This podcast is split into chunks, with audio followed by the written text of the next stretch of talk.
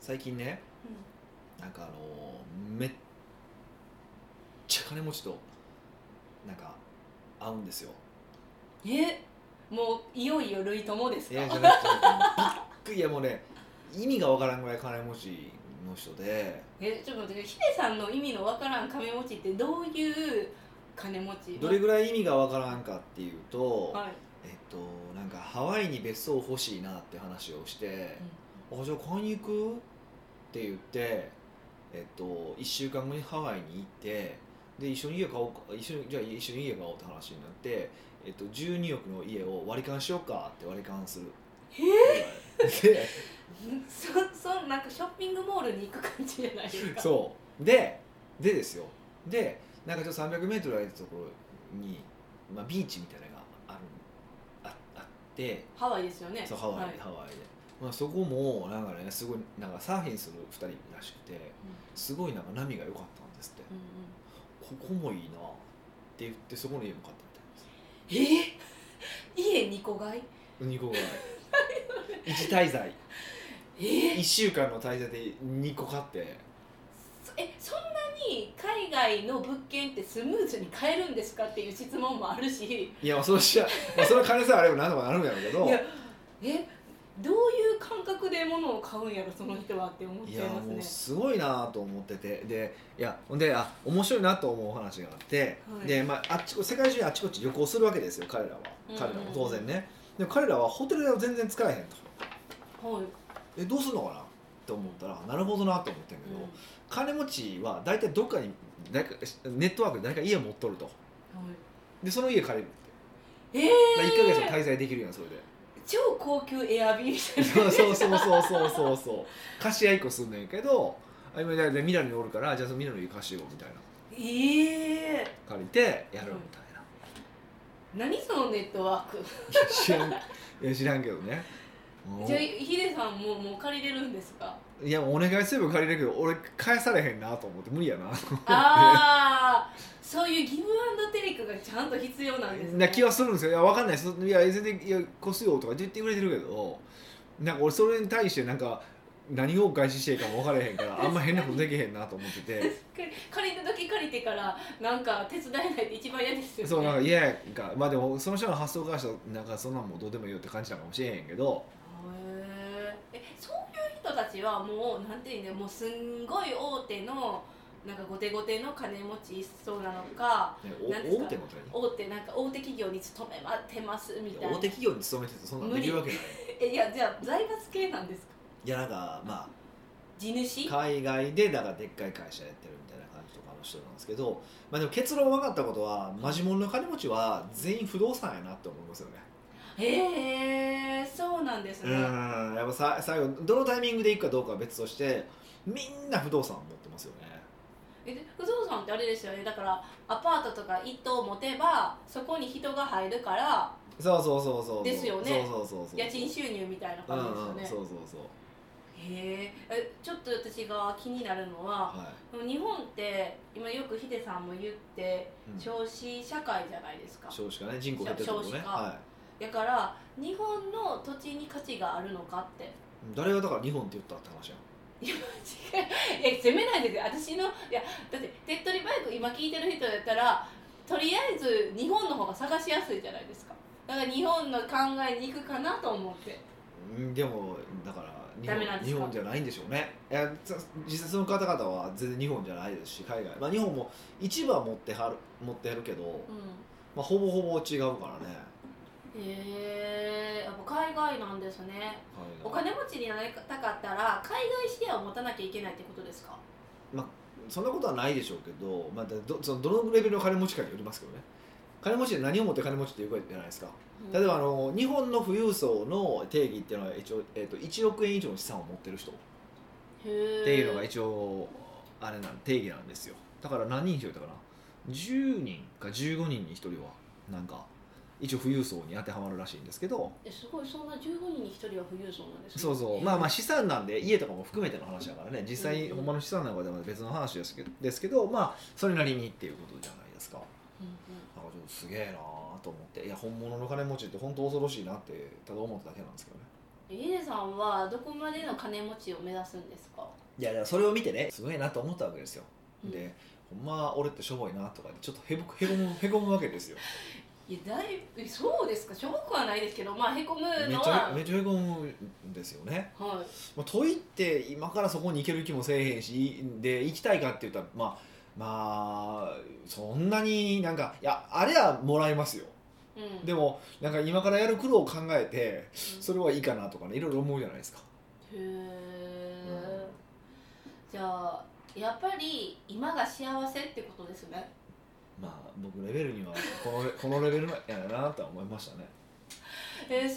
人とどうやって出会うんですか友達の紹介とかですか、まあちょっと知り合いのあの知り合いって感じだったんですけどねえ逆にねそういう人が現れるじゃないですか、はいはいじゃあなんか会話緊張しませんかうーんそんなにしないですかね別に、へえいや私そんな人と何をか話したらいいか全然分からへんわってなって固まっちゃいますけどね、うんだから何してるんですか意味わかんないですっていう聞いて 君分からないんですって、るい ね、うやん、そうそうそうもうでもヒデさんってなんかそういうなんかお仕事の話ってあんましなさそうじゃないですかそうやってプライベートで会った時にいやまあどんなことしてるんですかとかたまに聞聞きますよもちろんうん聞くしけどまあなんかうんそういう人たちって会った瞬間わかるんですかあこの人あオーラ違うとか全然わかんないですよ、へー全然わかんないですよえももううじゃあ普通全然稼いでなさそうみ普たいな通のおっさんですよ普通のおっさんで すよ嘘やんオーラとかいやでもまマジモンはそうですよね僕らみたいな中途半端なのが一番息ってちょっとええ格好して なんかちょっとちょちょいちょいしょそこそこのブランドを持ってなんかいうやつが多いけど、まあ、あのマジモンになると思うのはそんなことじゃないんでしょうねマジモンじゃあマジモンの人たちはあんまブランド持たないってことなんですかだから持ってるけど多分見えないところで持ってたりとかああちらっと見たものがすごいいいやつだったみたいなそうそうそう感じですとか一番かっこいいやつじゃなそいうですかそうそうとかあのー昔おったほほすごいなと思ったのはあのー一棟ビル一棟持ってる人がいててその人のビルのエレベーターがあのエレベーターの中川張りになっててその川がエルメスだったりと かえいやなんかこだわるとこ分からへんででゲストハウスがあってい泊まれるところがあってでそのゲストハウスにあのー、まあ、ちゃんとこう化粧水とかも全部置いてあるわけですよ。えでそれがー全部ブルガリアだとか、えーまあ、そういう人は知ってますけどね。やっぱなんかこだわるところが違いますね、うん見えないなんかわかんないですよねいやすごいなって思いますよ本当へえすごいなそう、ね、人生一度ぐらいそういうのを経験したいですよねもう転生してから何回目かぐらいでうんね、でもいやでその話いろいろしてたんですよでもやっぱりなんかみんな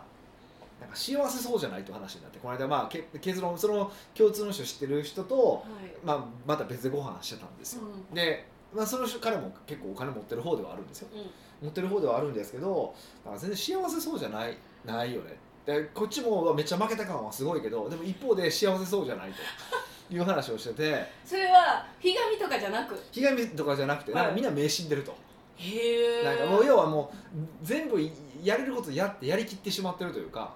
あーなんか楽しさがないと人生なそうそうそうそうっていう感じがすると刺激が足りてないって話があって、はい最近じゃあなんか刺激のために何何してるって話になった時になんか今あのなんかその人たちグループ組んで、まあ、その友達が温度取ってねうグループ組んでビリヤードをみんなでやろうって言ってん、へえそうなんですってね言ってあのバグースでビリヤードしてるんですってバグース買える人たちがバグースで 1時間数百円払ってビリヤードしてるらしいんですよ えほんでそれも楽しいんですかいやそれそれ楽しいみたいでへえそれはその彼もなそのちょうど金持ちと仲良くなった理由があのーちょっとまあなんかすごいなんていうかなまあお金でなんでしょうけどすんごい、まあ綺麗な方とそれこそもう外国人としか付き合えないみたいな人もいてた渡ってたぐらいなんですよもうモデルみたいな人ほんまにもうへーもう元カノとか見ても明らかにモデルやなみたいなへえもう人じゃないみたいないいじゃないですかうんそういうのと付き合ってってってでもちろん奥さんもいててですよああそういう感じなんですね、ででその彼が、まあ、ちょっと面白いとこ連れてってあげますよって言ってあのコリドー街あるじゃないですかコリドー街えっ、と銀座日本橋銀座の辺のですね、あの新橋の新橋と銀座の間にあって、何かってそれをそうナンパ通りなんですよね、はいで丸の内オーレとかがそこに来てでサラリーマンとかがそこでそのオーレとかを引っ掛けるっていうまあ要はそのそのストリートが結構ナンパストリートみたいになってるんですよでそこに連れて行ってあのそこでしれっとナンパししてしてあの一緒にご飯したご飯をしたらしくてうんうなんんかそれがめっちゃおもろかったみたいでへえそれでその人と仲良くなったんですそうかそうらしい ですよこんな世界知らなかったよみたいなおそう金持ちそのうそう人そうたちが別に知らなくてもええけ どなえでもそうやってなんか私が思ったんがなんかお金持ちの人って幸せそうじゃない人多いのって結構そういうお金で問題があったりとかなんかいざこざとかうんとかあんまり友達がいないっていうのをよく聞くなみたいな印象でしたあーまあね同じ経済感覚の人はいないからそんなにねあれでしょうけどまあどこだからどこまでもそのかがし幸せなのかって話うんになったんですよ、でまあ結論結論まあ50億10億から50億ぐらいが一番幸せじゃないのかっていう結論に達したんですよへえ10億から50億それぐらいやったらでもひ振り幅がすごい10と50の振り幅がすごいやまあまあそう言うたとしてもでも10から50億ぐらいやったらあの金利だけでご飯も食べるそれうん結構いいお金でごだから例えば5%しでだったとしても 全然生きていけるじゃないで10す億でか5%だったら5000万じゃないですか年にやそばうそうそうそう5000万じゃないですかっていうふうに考えてでしかもあのえっと税金20%なんで、まあ、4000万ぐらいうんが使贅え沢せえへんかったら全然生きれますよ贅沢しなしてもいけるやん4000万で普通は そういや 普通4000万でなかなか贅沢な生活やろ そうかそうかそうかもうさっきのおか50億まあおかしいでしょちとゃう2億がすごすぎて なるほどそうって考えればそれぐらいがちょうどいいんじゃないかって話にはなってたんですよね、うーんそれを超えるともなんかもう人生何周もしたみたいな感じになってもう悟って悟り開いてなんかうんみたいな感じになるんじゃないかっていうああくまで仮説ねこれはうんうん、うん、仮説なんですけど、へえでもそそれ目指したらいい、うん、ねえでも年4000万あればいいってことですよねうん、要するにあればいいってそれ人によるやろいやそ確かにだそからうです逆にけど言うと5億あれば、まあ、2000万の生活できるのであのあれですね2500利子だけですあー何もせずにってそうそうそうそうそうでも何もせずにいいってなると人はどうなるんですかねだからそれが死んだ魚の目みたいになるってこといやでも彼は結構仕事とかもしてるからねなんかわかんないんですけど何なんでしょうねわからないですえその人たちにはヒデさんなんかあのあの遊びの件あの会あるじゃないですいかやサーフィンをするって言ってたからあのー、一回ウェイクサーフィン誘おうと思ってるんですよではいそれで船欲しいって思わせ てで変わってであの人なんかその気に入った場所にはなんか家買うって言ってたからもう船と家買わせてそこに俺夏合宿すればいいかなとかそれ企んでるんですけどねちょっとだけうまくいくかもしれないですね そうそううまくいきそうな気がすると思ってへえ、まあ、それがうまくいったらあの船買ってもでそういえばそのけ船舶免許どうなったんですか免許どうなったそんなこと聞いたらあかんそんなこと聞いたらあかんかわしても意味ないじゃないヒデさん運転できひんかっでたら俺の恩だっ返してできひん俺運転手だってあれやん俺がウェイクサーフィンできへんやんえでもその恩返しするためになんかヒデさんになれるこそとう探してくる運転手探してくる、そうなんですね、うあでもそれも交互期待こと今年の夏とかにやってみるんですかん、いやわからないなそうなのしたいなとはちょっと思ってるんですけどねうんうんでも本当ウェイクサーフィンもねまだ言ってるって多分思ってると思いますよリスナーの方たちえ僕は昨日行ってましたよそうびっくりなんなら明日も行きますよえなんならみんなさ2月中旬ですよこの番組の中で、はいこれ2月14日に撮ってるんですけど、は2月13い、にも行った行って2月15にも行きますからそのなんかあの1日開けるのは何なんですか、今日これがあるからやないかえポッドキャストの録ために音あするためやからしゃあないかなじゃあそれなかったらもう電車やったんですまかあ、、今日ちょっと今回ランチの予定あったから、まあ、あのなんで私のせいみたいなのしたんですかえランチは私じゃないじゃないですかまあそりゃそうですよ ね、いやみんまなあ、僕にとって私大の僕せいっにて思ってる僕にとって大事なランチの予定なんですよあれはああ月に1回か2回やらないといけないランチの予定があったからやらないですけうど、んまあ、まあそれ以外は全部ウェブですよねまあまあまあそこまでウェイクサーフィン部も近いうちに立ち上がるんじゃないかといやーでもそんな人数来れるわけではまあまあそれでもいいかな人数来れるわけじゃないからあれなんですけどねだからみんなちょっと、まあ、マックス乗っても8人4人まあでもね2人ぐらいって2人かまあ僕入れて3人までにしてほしいんですよまあ、乗れないからですよね、僕がやる時間が短くなるんそでうそうでしょうねでそうそうそんな船4台ぐらい借りてからもうおのおおねおのおのやったそれら何のためのもう部活やって話にないやねんてるそうそう そうなりそうますそうであるからうまあ、3人ぐらいで行けたら楽しいかなと思ってるんですよねあと一人ですねコアに来てくれる方今いら一人はいらっしゃるじゃないですか まあまあそうですねあとそうですね一人ぐらいでもあそれは関西の方なんで東京で江戸川でやるときはまた違ってくるやろうし、みんな応募してきて ね、でもなかなかあんまり来ないんであれなんですけど寂しいんですけどね、まあまあ大丈夫ですどうにかなります、まあ、今後ね考えていきましょう北岡秀樹の奥越えポッドキャスト奥越えポッドキャストは仕事だけじゃない人生を味わい尽くしたい社長を応援します改めまして北岡ですミカですはい今回のご質問は今回はニックネームナムナム山登り修行中さんからのご質問ですはい北岡さん美香さんこんにちはこんにちは第1回からずーっと楽しいポッドキャストを聞いていまあすりがとうございますいやめっちゃ嬉しくないですかすごいですね1回目ですよ今何回目か知ってます知らないです440回弱ぐらい前後ぐらいなんですうよ、んえそれすごくないですかそうですねテンション低くえ 温度差私とヒデさんの温度差はい何年間聞いてくださってるんですかみたいなまあ聞いてくれてるって意味ってすごいですねあのそう自分たちがやってる回数じゃなくてねそれはありがたい いですねやありがたは、いないとは思っい、て、もうそうそうですよさて先日の懇親会中に、うん美香さんから最初の頃からポッドキャスト聞いてるな質問しなきゃ質問一つ考えるの日曜までの宿題ねと言われたので質問してみまいすや懇親会なんか強制的になんか出せって言ってましたよねものすごいこと言うなと思ったけど いやなんかね1回目から聞いてるんやったらそれ1回ぐらい質問してよって感じじゃないですなるほかどそういうことですね、はいズバリ質問はダークサイドに落ちないための対策ってありますかほ美香さんからの宿題を出されて質問探しのために過去のメモノートを見返してみるとう、うん、ダークサイドに落ちないふんどしの紐を締め直すと書いてありましたほうほうほうこのメモノートを見て昨年会社を経営している友人が彼にダークサイド側に行ったなぁとほ儲かり始めてからの彼の態度は常に大盛りう大盛り大盛り大盛り大常盛りに大盛り大盛りって書いてました 本当に本当に大盛りこれはなんかご飯大盛りの大盛りです確かに大大盛盛りりでですすよねね大盛りですねは毎日の遅刻は当たり前い、うん、毎晩の飲み歩きも当たり前、うんうん財布の紐もパンツの紐もゆるゆるだったな羨ましいです ね思い出しそんまなした人けど生がいいですね僕もええさっきの話じゃないですけ さどっきの話かはいらはいはいはいそうならないためのうんダークサイドに落ちない対策があれば教えてほしいですうんまたダークサイドに落ちやすい人落ちにくい人の特徴があれば教えてください対策になるかもしれないのでその辺も知りたいですよろしくお願いしますなるほナムナムみたいどなナムナムナムナム山登り修行中さんやからなるほどはい、うーんいやそもそもそれはダークサイドなのかっていう話から始まりますよね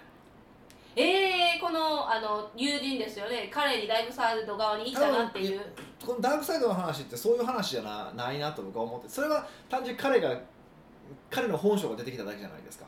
あーそうこれを読みながら私もヒデさん昔人の本性はお金持った時に現れるって言ってませんでしたなんかああれ結あ構そう記っす憶に残っててあーあのよくお金持ったら人が変わるっていう話があってそれは嘘だって話ですね、そうじゃなくてお金を持った時にその人の本当の本性あの本性が出るだけだっていう話を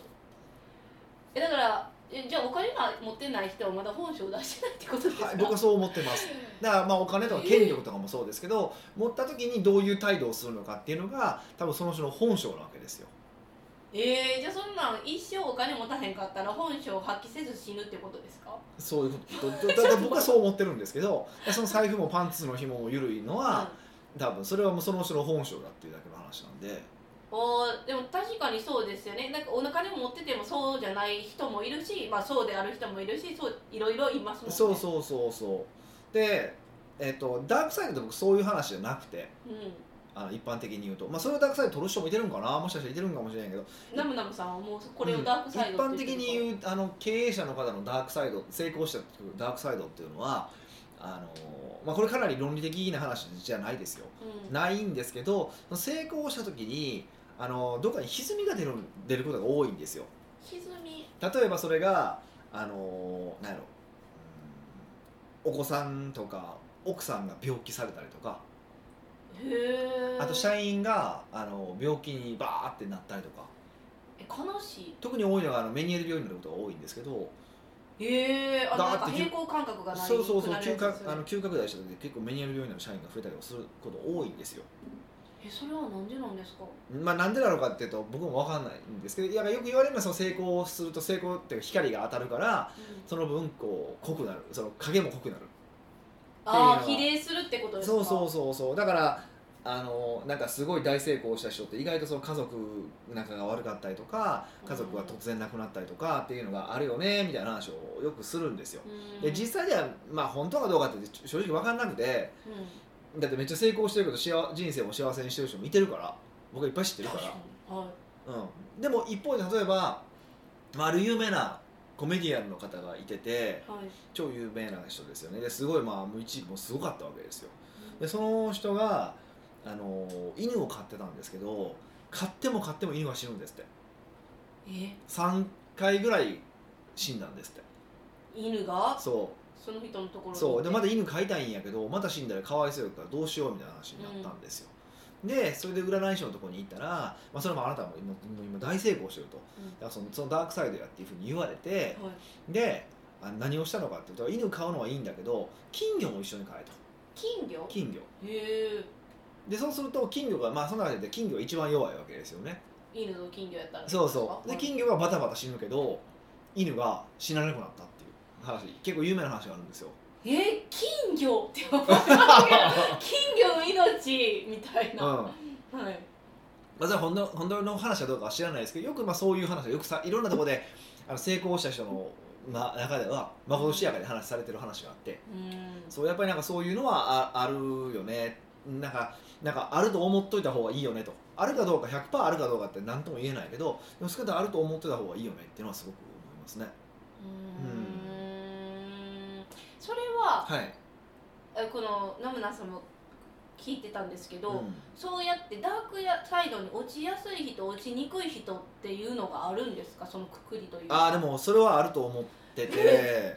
えっとまあそれもだからもうここういうなんかもう曖昧な話だからすごい曖昧な回答にしかななならないんですけどはいなんていうかなちゃんと感謝できる人ははい感謝をか感謝して感謝を形にしたりとか言葉にしたりできる人は割と落ちないイメージがあります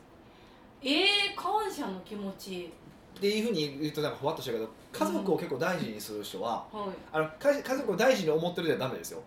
うん家族を大事にする具体的な行動をとってる人ってあの割とそれが起こってないなっていうイメージはありますへえじゃああのまあ身近な人を大事にするってことなんですかね多分そういうことなんだと思うんですけどうーんだからあの僕がめっちゃ尊敬してる人いてるじゃないですかはいあの人なんかも、まあ、すごい家族を大事にされてってうんうんうん、うん、けどからねだから全然やっぱりすごい幸せな生活を送られてますしえじゃあその身近な人を大事にしてない人ほどそういうダークサイドに落ちるんですかそうそうなと思うのが一番なんか合理的なんかなと思うんですよでまあ要はななんか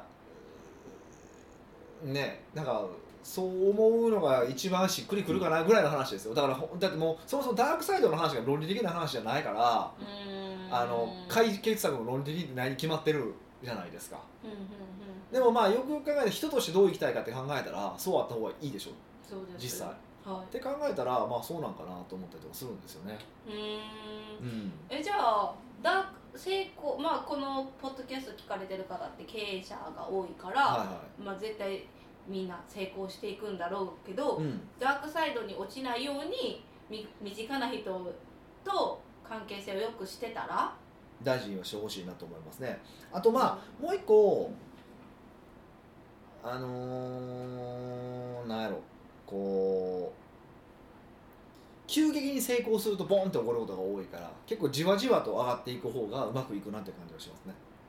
あ成功の仕方そうそうそう仕方も、へえ、うんじわじわってやっぱり結局はなんか地道にどねうぞどコツうコぞ徐々にツ積みや上っげてていいくく方がしっくりくるかなっていう感じがしますよねうーん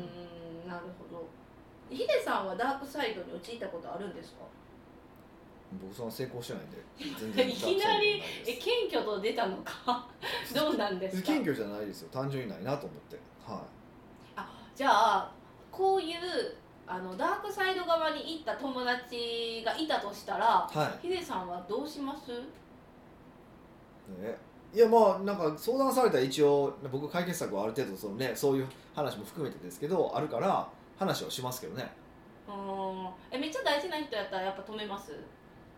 止めるってそんな何止めれないじゃないですか別にえ止められへんけどなんか怒るとか怒るとかおかしちいょっと待ってちけょっと待っどて今何の話止め止められへんやんな止めるって成功を止めるってことダークサイドになあでもそうか私今ダークサイドがあのナムナムさんの話やと思ってしまったからあその話やったらまあ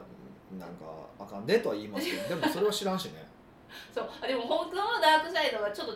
違いましたもんねさっき聞いたうん、時、と僕はそういう解釈してますけどね、はいじゃあこれはもうあのナムナムさんの友達は本性が出ただけやでみたいな感じですかそうそうそうでまあ痛い目に遭わないと気づかないですよねまあそうか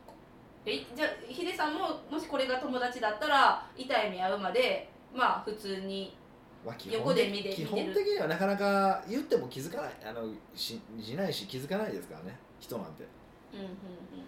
一応、いまあ、言ってはあげますけど言ってはあげますよっていう、まあ、ゆとりあえず言うには言いますけどまあでもそのね自分がそうしたいからしてますもんねそうそそうの人たちそらうはそうなんですよ問題はそれなんですよ本当でもそういう感じですねなんかもうそうとしか言いようがないというかねななんなんでしょうね、うんまあナムナムさんは大丈夫ですよまあお会いして るしダークサイドに陥らないから大丈夫ね、それえそこでしそれを心配されてるんですけど何を心配されてるんでしょうね自分がなのかなんか人がなのかねまあ、まず第一私からし宿題が出たしまた会うからやっとかへんかった詰められそうで絞り出したかもしれないし、うんでもその対策したいっておっしゃってたから、うんうんうんうんねだから今後ナムナムさんも成功した時にこうなりたくないって思ってるんでしょうねでもナムナムさんのダークサイドちょっと違いましたけどねダークサイドっうて言ってん、るでまあ、そうのじその自分の、ね、それはなんか自分の態度が変わるのかどうどうかってことですよね、うんまあ人って大体変わっちゃうからな今度それをねそのそっちの話でいくとえヒデさんははいあの成功する前と成功あし今が成功としたら絶対成功する前があったじゃないですかまあ僕成功してないですからねまいやいやいやいやもう成功してるって思ってる人もいっぱいいるからでその差異で人格変わりました人格というかこういうこと起こりましただ僕はもうないですまあ周りから見たらどういうふうに思われてるかわかんないです よこいついけすかんなと思われてるかもしれへんしそれは知らないですけどそうですね本人にいいでも意味なかったですねまあでもなんかそういうふうに思われないようにしようとは思ってますけどね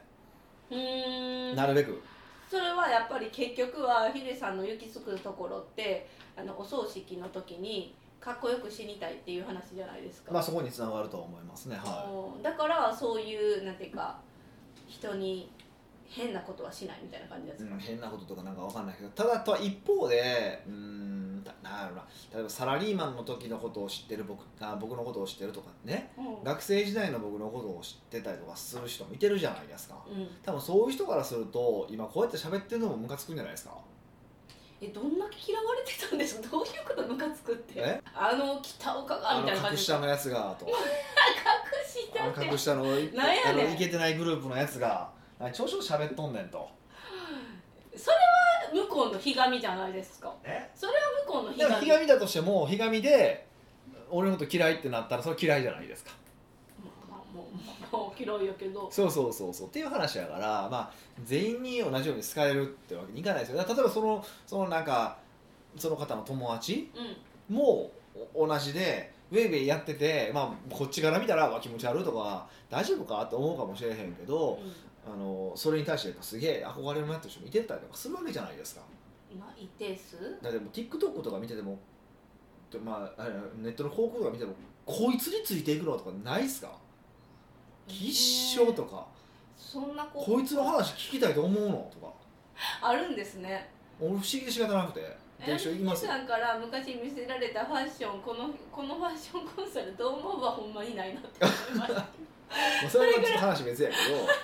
えでもその人ににファッションの相談したいと思わんよみどたいそうなそうそうそうそうそう感じと同じ感情ですよそうそういねうことそうはいいうことですよだから、はい、まあなんで結局最後自分でなんかそうしようと思うしかないんじゃないですかって答えですかねうんなのでナムナムさんも山登り修行中頑張ってくださいはい福は声ポッドキャストではいろんなご質問をお待ちしております質問を採用された方には素敵なプレゼントを差し上げておりますので質問フォームよりお問い合わせくださいまだにしましたけどまた来週お会いしましょうありがとうございました